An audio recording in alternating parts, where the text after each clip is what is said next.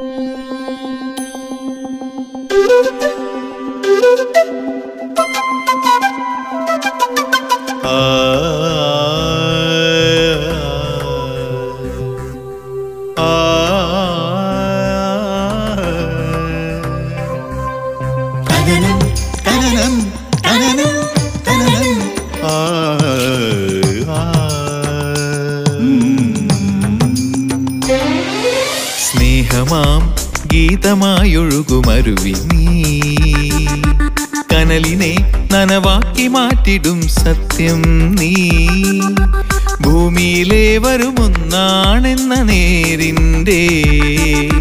നിറവിനാൽ അണിചേരുമാനന്ദ തീരം നീ.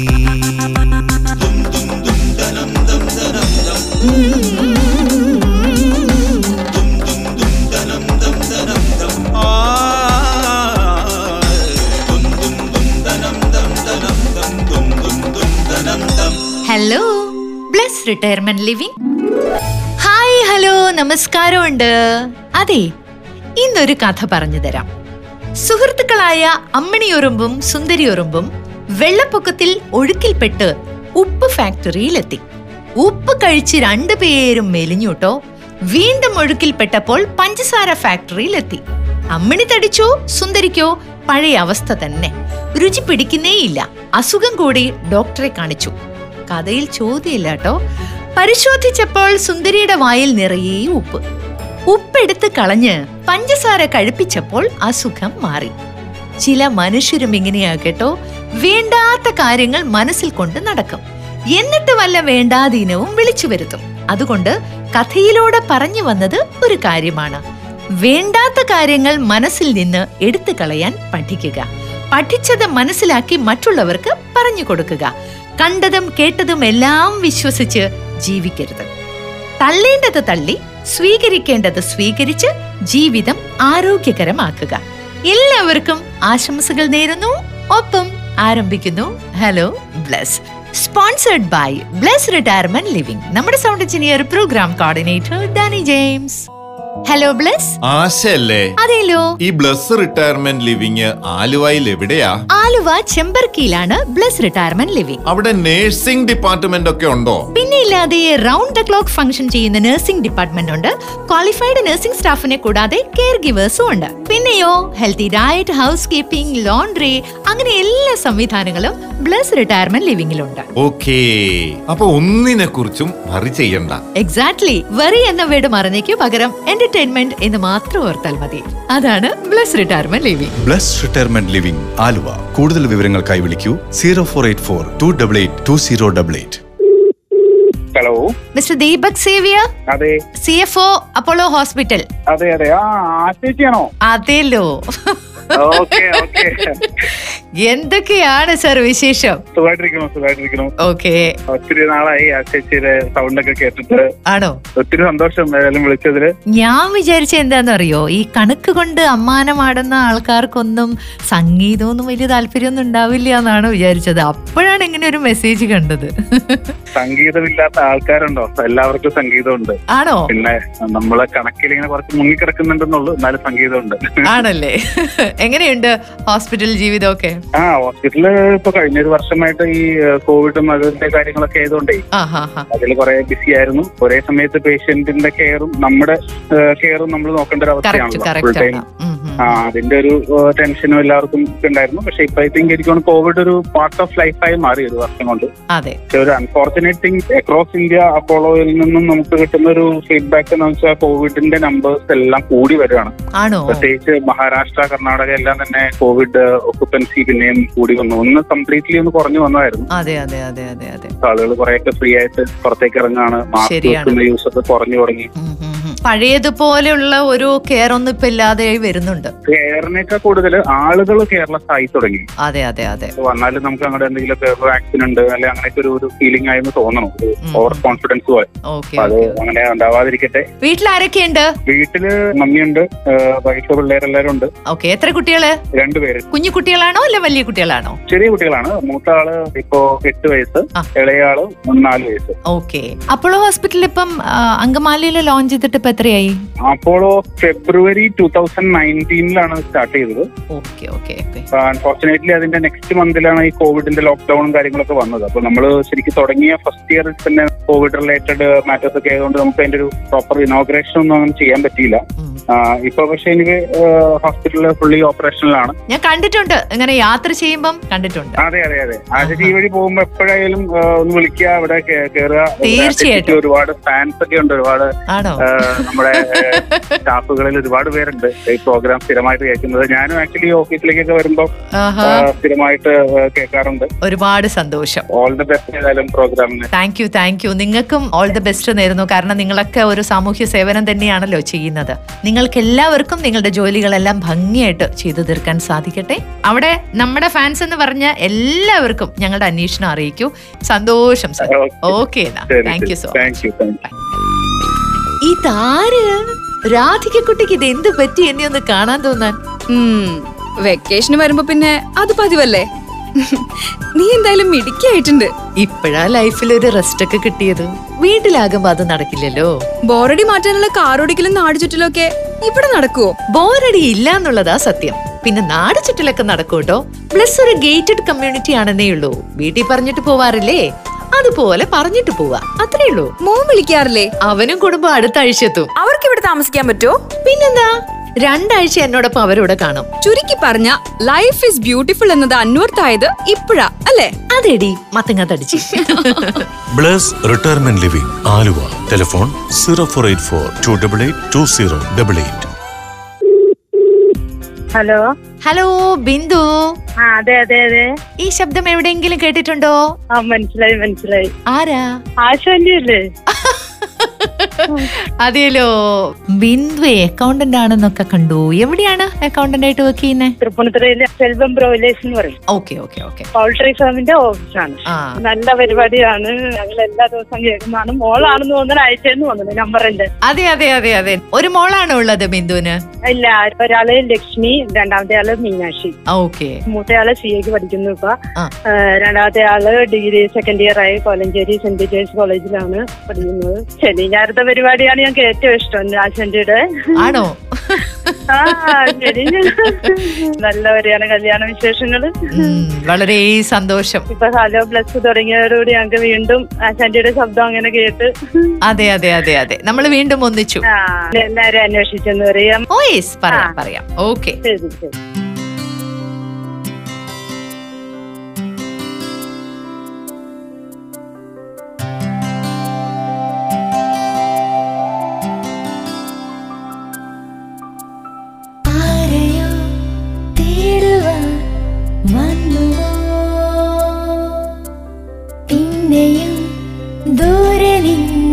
താരകം. സ്നേഹാർദ്രമാ സുഖസംഗീതം. വാചാലമീ സമയം. സുസ്വാഗതം. ഹായ് സലേട്ടാ നമസ്കാരം. ആ ചേച്ചിയെ നമസ്കാരമുണ്ട് നമസ്കാരമുണ്ട്. ആ എന്തുണ്ട് വിശേഷം? നല്ല വിശേഷം. ഇൻകം ടാക്സ് കമ്മീഷണറാണ് സജീവ് ബാലകൃഷ്ണൻ. അദ്ദേഹം നല്ല കാർട്ടൂണിസ്റ്റുമാണ് നിമിഷ കാർട്ടൂണിസ്റ്റാണ് അദ്ദേഹത്തിന്റെ ഭാര്യ ലേഖാർ നായർ അറിയാം. ഗായികയാണ്. ഗായികയാണ്. ഒരു മകൻ സിദ്ധാർത്ഥ്. ഈ സജീവ് ബാലകൃഷ്ണന് മൃഗങ്ങളെ വലിയ ഇഷ്ടമാണ്. അപ്പൊ അദ്ദേഹത്തിന്റെ വീട്ടിൽ ഒരു പൂച്ചക്കുട്ടിയുണ്ട്. കഴിഞ്ഞു പോയ മാർച്ച് മാസം എന്ന് പറഞ്ഞാൽ അറിയാലോ തിരക്കുകൾ എന്തായിരിക്കും എന്നുള്ളത്.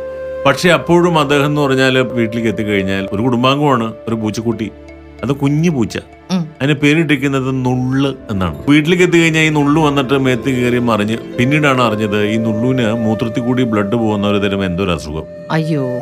അപ്പോ തൃപ്പൂണിത്തുറ എവിടെയുള്ള ഒരു പെറ്റ് ക്ലിനിക്കിലേക്ക് ചെന്നപ്പോൾ അവർ പറഞ്ഞു ഇതിന് ബ്ലഡ് ചേഞ്ച് ചെയ്യണം. ഇതേ പ്രായത്തിൽ തന്നെയുള്ള ഒരു പൂച്ചയെ കണ്ടെത്തി ആ പൂച്ചയെ ഇവിടെ കൊണ്ടുവന്നിട്ട് ആ പൂച്ചയുടെ ബ്ലഡ് എടുത്തിട്ട് വേണം ഇതിനെടുക്കാൻ. കൊടുക്കാൻ. അപ്പൊ സജീവ് ബാലകൃഷ്ണൻ ഫേസ്ബുക്കിൽ പോസ്റ്റ് ഇട്ടിരിക്കുകയാണ് ദയവ് ചെയ്ത് ആർക്കെങ്കിലും കരുണ ഉണ്ടാവണം. നിങ്ങൾക്ക് വീട്ടിലൊരു കുഞ്ഞു പൂച്ച ഉണ്ടെങ്കിൽ ഒന്ന് കൊണ്ടുവരണം എന്റെ അടുത്തേക്ക്. എന്റെ നുള്ളൂനെ ഒന്ന് രക്ഷപ്പെടുത്താനാണ്. എന്ന് പറയുന്ന ഹൃദയത്തിൽ തൊടുന്ന ഒരു സന്ദേശം കണ്ടിട്ട് സത്യം പറഞ്ഞു കഴിഞ്ഞാൽ അങ്ങ് വല്ലാണ്ട് വിങ്ങിപ്പെട്ടു പോയി എത്ര കണ്ട് സ്നേഹമാണ് ഈ പറഞ്ഞ പോലെ ഒരു ഒരു ഒരു ഒരു- കുഞ്ഞിന് പൂച്ചക്കുഞ്ഞിന് വേണ്ടി കൊടുക്കുന്നത്. പിന്നല്ലാതെ അതൊരു ജീവനല്ലേ? അതെ ഇപ്പൊ എന്റെ വീട്ടിൽ അച്ഛൻ പറഞ്ഞെന്നറിയില്ല എങ്കി പിങ്കി എന്ന് പറഞ്ഞിട്ട് രണ്ട് മൊയിലുണ്ട്. അപ്പൊ അവരെയും കൊണ്ട് എടപ്പള്ളിയിലുള്ള ഒരു ഹോസ്പിറ്റലിൽ വന്നു. അപ്പോഴാണ് മനസ്സിലായത് അവിടെ കയറാൻ വയ്യ തിരക്കുണ്ട്. എത്രയോ പേരാണ് പൂച്ച പട്ടി പ്രാവ് എല്ലാത്തിനും അതെന്താന്ന് വെച്ചാൽ ഒറ്റപ്പെടൽ ഒറ്റപ്പെടൽ ഫീൽ ചെയ്യുന്ന ആൾക്കാരെല്ലാം പോയിട്ട് പെറ്റ്സിനെ ഇങ്ങനെ വളർത്തുക എന്നുള്ള ഒരു രീതിയിലേക്ക് കാര്യങ്ങൾ പോയിക്കൊണ്ടിരിക്കുക. ഇത് ഇവിടെ മാത്രമല്ല എനിക്കറിയുന്ന പുറത്തുള്ള കുട്ടികൾ അവർക്കൊക്കെ പൂച്ചകൾ പെറ്റ്സ് ഉണ്ട്. ഇവിടെ ഒരു ചെമ്മണ്ടം പട്ടി കിടന്നിരുന്നേ. ഓപ്പറേഷൻ കഴിഞ്ഞ് കിടക്കുക ട്രിപ്പ് കിട്ടും. അപ്പൊ എന്താ കാര്യം വെച്ചാൽ പറയാണ് എന്തോ മീറ്റിന്റെ കഷ്ണം നിന്നപ്പോ എല്ല് തൊണ്ടയിൽ കുടുങ്ങിയെന്ന്. എന്നിട്ട് തൊണ്ടയിൽ ഓപ്പറേഷൻ നടത്തിയിട്ട് അവിടെ കിടക്കുക. പറയുമ്പോ നമുക്ക് ഭയങ്കര വിഷമം തോന്നുന്നു. ഇവന്റെ കിടപ്പ് കാണുമ്പോഴേ. എപ്പോഴും നമ്മൾ ചിരിക്കുകയും ചെയ്യും. പണ്ട് കാലത്തല്ലേ കൊക്കിന്റെ. തൊണ്ടയിൽ എന്തോ എല്ല് കുടുങ്ങി മുള്ളു കുടുങ്ങി എന്ന് പറഞ്ഞിട്ടുള്ള കഥ കേൾക്കുന്നത് പക്ഷെ ഇത് ഇവിടെ കീറി മുള്ളെടുത്ത് കളഞ്ഞിട്ട് അവൻ ഇങ്ങനെ. ശാന്തനായിട്ട് കിടക്കുകയാണ്. പറഞ്ഞു വന്നത് നമ്മുടെ ജീവിതത്തിൽ ഇതേപോലെ കാണാക്കാഴ്ചകളും സ്നേഹത്തിന്റെ നൊമ്പരത്തിന്റെ ഒക്കെ തന്നെ മണവും ഗുണവും ഒക്കെ തന്നെ എല്ലാവരിലും അവശേഷിക്കുന്നു എന്നുള്ളതാണ്. അത് എത്ര കൊറോണ വന്നാലും ഉണ്ടാവുന്നതാണ് ഞാൻ വിചാരിക്കുന്നത് പ്രിയപ്പെട്ട ആശാന്റി സനലങ്കിൾ അസ്ലാം വലൈക്കും വലൈക്കും അസ്ലാം ആ ഞാൻ മെർഹബാൻ ബീബി പുത്തൻചിറ വെള്ളൂർ. രണ്ടായിരത്തി ഇരുപത്തൊന്ന് ജനുവരി മുപ്പത് മുപ്പത്തൊന്ന് തീയതികളിൽ ഒരു പ്രോഗ്രാം കേട്ടിരുന്നു. വളരെ ഇഷ്ടമായി. അത് അവതരിപ്പിച്ചിരിക്കുന്നത് നിങ്ങളാണെന്ന് അപ്പോഴാണ് എനിക്ക് മനസ്സിലായത്. അതിൽ നിങ്ങളുടെ മൂന്നാർ ട്രിപ്പ് വിശേഷങ്ങൾ കേട്ടപ്പോൾ എനിക്ക് എന്റെ ഒരു അനുഭവമാണ് ഓർമ്മ വന്നത്. ഒരു ദിവസം എനിക്ക് മൂന്നാർ സന്ദർശിക്കുവാനുള്ള അവസരമുണ്ടായി എന്റെ മൂന്നാർ വിശേഷങ്ങൾ ഞാൻ കുറച്ച് വരികളായി ഇവിടെ ചേർക്കുന്നു. എന്റെ ഉല്ലാസയാത്ര.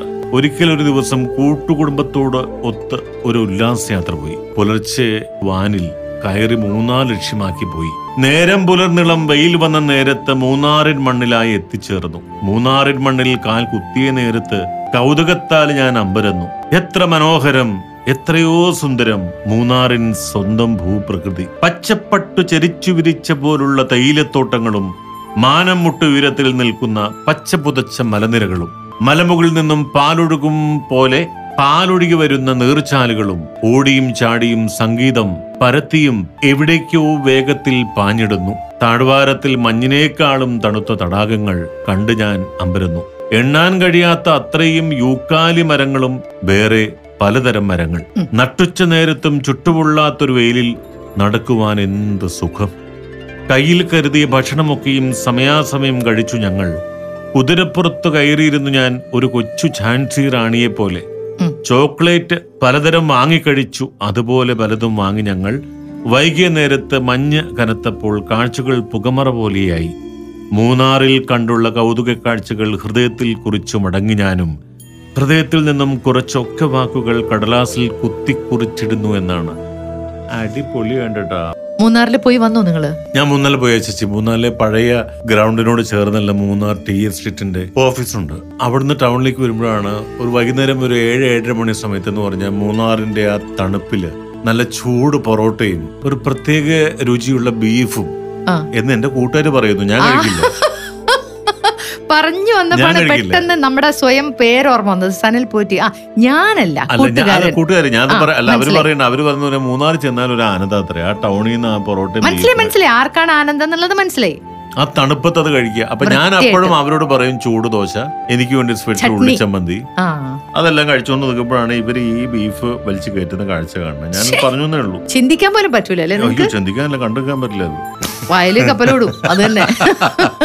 അപ്പൊ അതേപോലെ മനോഹരമായിട്ടുള്ള ഒരു കാഴ്ച മൂന്നാറിൽ ഇപ്പോഴും ഉണ്ട് എന്നുള്ളതാണ്. ലോകത്തിന്റെ ഒരു വിനോദസഞ്ചാര കേന്ദ്രം എന്ന രീതിയിലാണ് മൂന്നാറിന്റെ മഞ്ഞുമലകളാണെങ്കിലും മീശപ്പുലിമലയൊക്കെ തന്നെ എല്ലാവരെയും സ്വാധീനിക്കുന്നത്. ആ ചേച്ചി പോയിട്ടുണ്ട് മൂന്നാറിൽ? പിന്നില്ലാണ്ട് പക്ഷേ ഈ കവിത വായിച്ചപ്പോ എനിക്ക് മൂന്നാറിനെ അല്ല പുകഴ്ത്താൻ തോന്നുന്നത്. മറിച്ച് മെഹർബാനെയാണ്. മോൾ നന്നായിട്ട് എഴുതിയിട്ടുണ്ട്. ഇനിയും ഒന്ന് ആഞ്ഞു ശ്രമിക്കുകയാണെന്നുണ്ടെങ്കിൽ നല്ല നല്ല കവിതകളൊക്കെ നമുക്ക് എഴുതാനായിട്ട് സാധിക്കും. കവിത എന്ന് പറയുന്നത് സാധാരണക്കാർക്ക് ദഹിക്കുന്ന ഒരു കലാരൂപമായിട്ട് എനിക്ക് പലപ്പോഴും തോന്നിയിട്ടില്ല.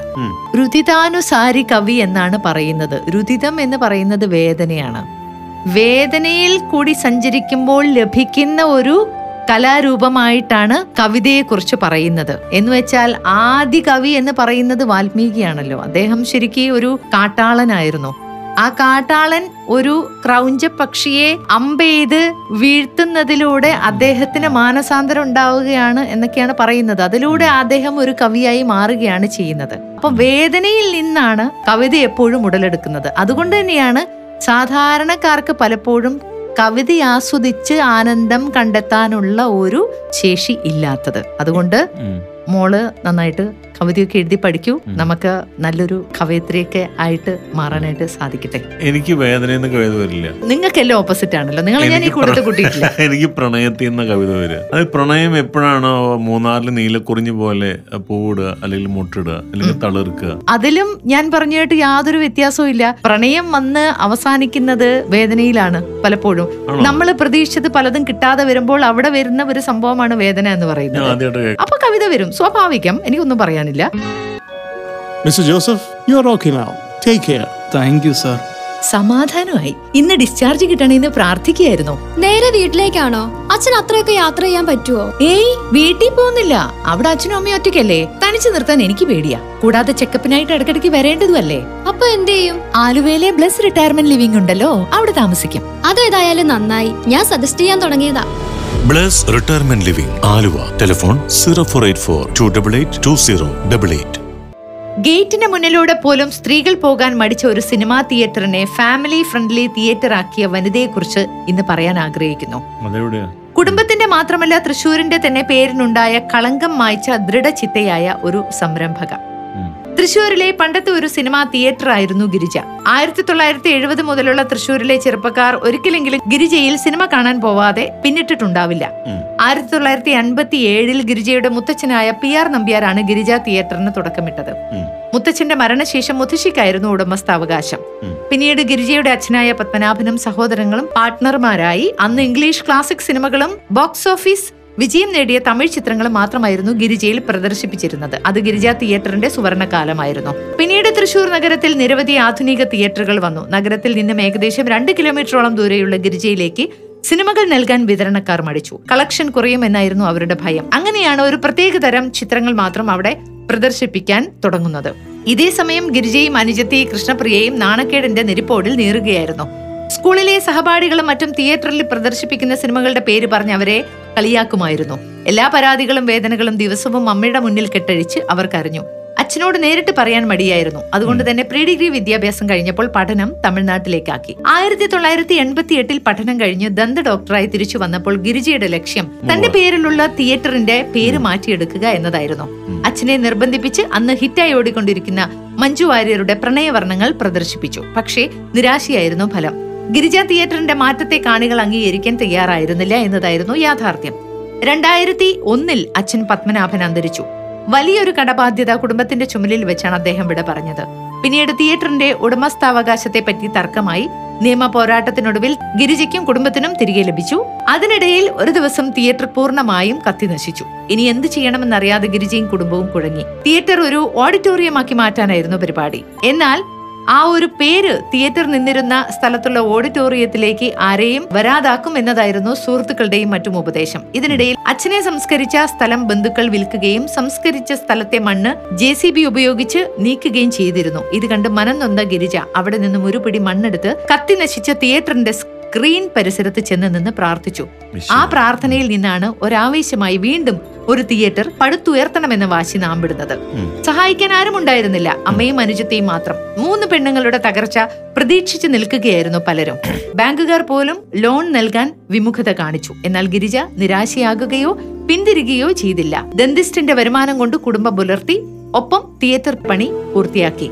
അങ്ങനെ തൃശൂരിലെ ആദ്യത്തെ stadium seating cube digital projection recliner സീറ്റുകൾ എന്നിവയുള്ള ഗിരിജ തിയേറ്റർ ഉദ്ഘാടനത്തിന് തയ്യാറായി. കടമ്പകൾ പിന്നെയും തരണം ചെയ്യേണ്ടി വന്നു. അക്കാലത്താണ് സൂപ്പർ ഹിറ്റ് സിനിമയായി മാറിയ ട്വന്റി ട്വന്റി റിലീസ് ചെയ്തത്. എന്നാൽ കേരള ഫിലിം എക്സിബിറ്റേഴ്സ് ഫെഡറേഷൻ ഗിരിജയ്ക്ക് വിലങ്ങുതടിയായി പുതിയ തിയേറ്റർ ആയതിനാലും പഴയ ആ ഒരു പേര് നിലനിൽക്കുന്നതിനാലും ഫിലിം കൊടുക്കാൻ സാധ്യമല്ല എന്ന നിലപാടായിരുന്നു ഫെഡറേഷന്റേത്. ഗിരിജ പ്രധാന നടനെ ചെന്ന് കണ്ട് കാര്യങ്ങൾ വിശദീകരിച്ചു. കാര്യങ്ങൾ മനസ്സിലാക്കിയ അദ്ദേഹത്തിന്റെ സഹായത്താൽ ആ ചിത്രം ഗിരിജ തിയേറ്ററിൽ ഉദ്ഘാടനമായി റിലീസ് ചെയ്തു. എന്നാൽ ചങ്കിടിപ്പോടെ കാണികളെ പ്രതീക്ഷിച്ച ഗിരിജയ്ക്ക് നിരാശയായിരുന്നു ഫലം. ആദ്യ പ്രദർശനത്തിന് ഒരു സ്ത്രീ മാത്രം രണ്ടാമത്തെ പ്രദർശനത്തിന് അഞ്ചാറ് പേർ. എന്നാൽ രാത്രിയിലെ രണ്ട് പ്രദർശനങ്ങളും ഹൗസ്ഫുള്ളായി ഓടി. അതോടെ സ്ത്രീകൾ വെറുത്തിരുന്ന ഗിരിജ തിയേറ്റർ കുടുംബ തിയേറ്ററായി മാറുകയായിരുന്നു. ഗിരിജയുടെ കഠിനാധ്വാനവും ദീർഘവീക്ഷണവും ആരെയും അമ്പരപ്പിക്കുന്നതാണ്. ഒരിക്കൽ രാത്രിയിലെ രണ്ടാമത്തെ പ്രദർശനത്തിന്റെ ടിക്കറ്റ് മുഴുവൻ വിറ്റ് കഴിഞ്ഞിട്ടും സിനിമ തുടങ്ങിയില്ല. പ്രൊജക്ടർ മുറിയിൽ ചെന്ന് നോക്കിയപ്പോൾ അത്യാവശ്യം വാട്ടർ ബ്രീസ് ഒക്കെ അടിച്ച് മെഷീൻ പ്രവർത്തിപ്പിക്കാനാകാതെ നിൽക്കുന്ന ഓപ്പറേറ്ററെയാണ് കണ്ടത്. ഗിരിജ പിന്നീടൊന്നും ആലോചിച്ചില്ല. അടുത്ത ലക്ഷ്യം ഓപ്പറേറ്റർ ലൈസൻസ് എടുക്കുക എന്നതായിരുന്നു. പിറ്റേന്ന് തന്നെ സിറ്റിയിലെ കൈരളി തിയേറ്ററിൽ ചെന്ന് ജീവനക്കാരെ കണ്ട് മെഷീൻ ഓപ്പറേറ്റ് ചെയ്യേണ്ട വിധം പഠിച്ചു. വരടിയത്തെ ലക്ഷ്മി തിയേറ്ററിലുള്ളവർ വൈവയ്ക്ക് ചോദിക്കുന്ന ചോദ്യങ്ങളെ കുറിച്ച് പറഞ്ഞുകൊടുത്തു തിരുവനന്തപുരത്തെ കൈരളി ശ്രീ തിയേറ്ററിൽ വെച്ചായിരുന്നു പരീക്ഷ. പൃഥ്വിരാജിന്റെ എന്ന് നിന്റെ മൊയ്തീൻ എന്ന ചിത്രം പ്രദർശിപ്പിച്ച് കാണിച്ച് ലൈസൻസ് നേടി. പ്രൊജക്ടർ ഓപ്പറേറ്റർ ലൈസൻസ് നേടുന്ന കേരളത്തിലെ രണ്ടാമത്തെ വനിതയായിരുന്നു ഗിരിജ. താമസിയാതെ അനുജത്തി കൃഷ്ണപ്രിയയും ലൈസൻസ് നേടി. മുതലാളിയോ മാനേജരോ ആകാതെ ഓപ്പറേഷൻ റൂമിലെ ടിക്കറ്റ് കൗണ്ടറിലും ഓടി നടക്കുന്ന ഗിരിജി എപ്പോഴും അവിടെ കാണാനാകും. ഒരു ജീവനക്കാരിയെ പോലെ. പണത്തിന്റെ കൃത്യതയാർന്ന വിനിയോഗവും ഗിരിജയുടെ സവിശേഷ ഗുണങ്ങളിലൊന്നാണ്. ആൻ മരിയ കലിപ്പിലാണ് എന്ന സിനിമയുടെ ലാഭവിഹിതം കൊണ്ടാണ് തിയേറ്ററിനുള്ളിലെ കുട്ടികൾക്കുള്ള കളിക്കാനുള്ള സ്ഥലം പണിതത്. ഹരിഹർ നഗറിന്റെ ലാഭവിഹിതം കൊണ്ട് എ സി പി ഷീറ്റിട്ടു. വലിയ ഗേറ്റ് പണിതതാകട്ടെ ജോമോന്റെ സുവിശേഷം എന്ന സിനിമയുടെ ലാഭവിഹിതം കൊണ്ടാണ്. പോക്കിരി രാജയുടെ ലാഭവിഹിതം കൊണ്ട് പുറത്ത് ടൈലുകളും പ്രേമത്തിന്റെ വിജയം കൊണ്ട് ക്യാന്റീനും ലൂസിഫറിന്റെ വിജയം കൊണ്ട് പുതിയ സീറ്റുകളും പണിതു. നവ സംരംഭം തുടങ്ങുന്ന വനിതകൾക്ക് പരസഹായമില്ലാതെ എങ്ങനെ വിജയിക്കാം എന്നതിന്റെ ഉത്തമ ദൃഷ്ടാന്തമാണ് ഗിരിജ. അതുപോലെ തന്നെ അവരുടെ ആത്മവിശ്വാസം ആസൂത്രണം ഊർജസ്വലത എന്നീ ഗുണവിശേഷങ്ങളും അതുകൊണ്ട് തന്നെ വനിത തുടങ്ങിയ വാരികകളും ഇന്ത്യൻ എക്സ്പ്രസ് തുടങ്ങിയ പത്രങ്ങളും ഗിരിജയുടെ വിജയം വലിയ പ്രാധാന്യം നൽകിയാണ് പ്രസിദ്ധീകരിച്ചത്. ഇന്ന് കുടുംബസമേതം ആളുകൾ സിനിമ കാണാൻ വരുന്നത് കാണുമ്പോൾ എനിക്ക് ഏറെ സന്തോഷം തോന്നുന്നു. ഗിരിജ തന്റെ യാത്ര സധൈര്യം തുടർന്നു കൊണ്ടേയിരിക്കുന്നു സ്നേഹത്തോടെ മധു. അടിപൊളി കേട്ടോ. എനിക്ക് ഗിരിജ എന്ന വനിതയെ വലിയ ഇഷ്ടമായി. മനസ്സിൽ ഒരു തീരുമാനം എടുത്താൽ അത് പ്രാവർത്തികമാക്കുന്നത് വരെ നമ്മൾ സധൈര്യം മുന്നോട്ട് തന്നെ പോകണം. അതിന് എന്തൊക്കെ തടസ്സങ്ങൾ മുന്നിൽ വന്നാലും അതൊക്കെ വെട്ടി നിരത്തി നമ്മൾ ചിന്തിച്ച അല്ലെങ്കിൽ തീരുമാനിച്ചുറച്ച ആ ഒരു ലക്ഷ്യത്തിലേക്ക് നമ്മൾ എത്തിയിരിക്കണം. അതാണ് പെണ്ണ്. ഒരു മനസ്സിലായില്ലേ? എന്താണ്? പുരുഷന്മാരുടെ ആവശ്യം ഒന്നും ഇല്ലെങ്കിലും ശരി ഒരു സ്ത്രീ വിചാരിച്ചു കഴിഞ്ഞാൽ വിജയത്തിലേക്കുള്ള പാത വെട്ടി തുറക്കാനായി സാധിക്കും. അത് ഏത് സ്ത്രീകൾക്കും സാധിക്കും. അതുകൊണ്ടാണ് ഞങ്ങൾ അതുകൊണ്ടാണ്. അല്ല ഇപ്പൊ സ്ത്രീന്ന് എടുത്തു പറഞ്ഞുകൊണ്ട് പറഞ്ഞത്. കാരണം സ്ത്രീകൾക്ക് അതിന്റെതായ കഴിവുണ്ട്. മാത്രമല്ല എന്തുകൊണ്ടാണ് ഇപ്പൊ എറണാകുളത്ത് തന്നെ മേനക സരിത സവിത സംഗീത എല്ലാം ഈ പറഞ്ഞ പോലെ സ്ത്രീജനങ്ങളുടെ പേരിൽ അറിയപ്പെടുള്ളൂ. ഈ പറഞ്ഞ പോലെ തിയേറ്റർ ആണെങ്കിലും ഈ പറഞ്ഞ പോലെ ബസ്സുകളുടെ പേരുകളാണെങ്കിലും സ്ഥാപനങ്ങളുടെ പേരുകളാണെങ്കിലും ചില ഹോട്ടലുകളുടെ പേരിലാണെങ്കിലും സ്ത്രീകളുടെ പേരിലാണ് അറിയുന്നത്. എന്തുകൊണ്ടത്? ലേഡീസ് ഫസ്റ്റ് എന്നാണല്ലോ പറയാ ഇംഗ്ലീഷിലെ ചൊല്ല്. അപ്പൊ എന്നാൽ ലേഡീസിന് വേണ്ടിട്ട് നല്ലൊരു പാട്ടും വരട്ടെ? സലേട്ടാ എന്തോ? നല്ലൊരു പാട്ടായിരുന്നു. നല്ല പാട്ടായിരുന്നു. വണ്ടർഫുൾ നിങ്ങളെ ഏറെ സ്വാധീനിച്ച ഒരു വനിത ആരാണ്? ക്ലീശ ചോദ്യങ്ങളാണ് ക്ലീശ അല്ലാണ്ട് ഇപ്പൊ ഈ ചോദ്യം പിന്നെ വേറെ രീതിയിൽ ചോദിക്കാൻ പറ്റൂലല്ലോ. ബുദ്ധിജീവി വർത്താനത്ത് ഞാൻ പറയുമ്പോൾ എന്റെ അമ്മയാണ് എന്നെ സ്വാധീനിച്ചത്. എന്നൊക്കെയാണ് എല്ലാരും പറയുക. ശരിയാണ് അതിപ്പോ അമ്മയുണ്ട് പെങ്ങളുണ്ട് ഭാര്യയുണ്ട് കാമുകിയുണ്ട്. ഇതൊക്കെ തന്നെ സ്ത്രീയുടെ പല പല അവതാരങ്ങളല്ലേ? സ്ത്രീകളെ സ്വാധീനിച്ചിട്ടുണ്ട്. ആ മോളുണ്ട്. അതിപ്പോ എന്ന് പറഞ്ഞു കഴിഞ്ഞാൽ ഈ പറഞ്ഞ പോലെ തന്നെ അദൃശ്യ ശക്തിയായി ഒരു സ്ത്രീ രക്ഷപ്പെടുത്തിയ കഥ നമ്മൾ മുൻപൊരു കത്തിൽ വായിച്ചിരുന്നു. അതേപോലെ അദൃശ്യ ശക്തികളായി നമ്മളെ സ്വാധീനിക്കുന്ന സ്ത്രീ പുരുഷ വ്യത്യാസമില്ലാത്ത ആൾക്കാരുണ്ട്. എന്തുവാട്ടെ? സ്ത്രീ പുണ്യജന്മമാണ്. ആണല്ലേ? ശരി. അപ്പോ എല്ലാ പുണ്യ ജന്മങ്ങൾക്കും വേണ്ടിയാണ് ഇന്ന് നമ്മൾ ഈ പ്രോഗ്രാം ഡെഡിക്കേറ്റ് ചെയ്തിരിക്കുന്നത് കേട്ടോ. അവരെ പുണ്യജന്മം ആക്കുന്നത് ഞങ്ങൾ പുരുഷജന്മങ്ങളാണ് ആണല്ലോ സമ്മതിക്കുന്നു. അതെടുത്ത് പറയണമല്ലോ. അപ്പൊ എല്ലാവരും കത്തയക്കാനും വിളിക്കാനും മെസ്സേജ് അയക്കാനും ഒന്നും മറക്കണ്ട. അപ്പൊ എല്ലാം പറഞ്ഞതുപോലെ വീണ്ടും നാളെ കാണാം. നന്ദി. നമസ്കാരം.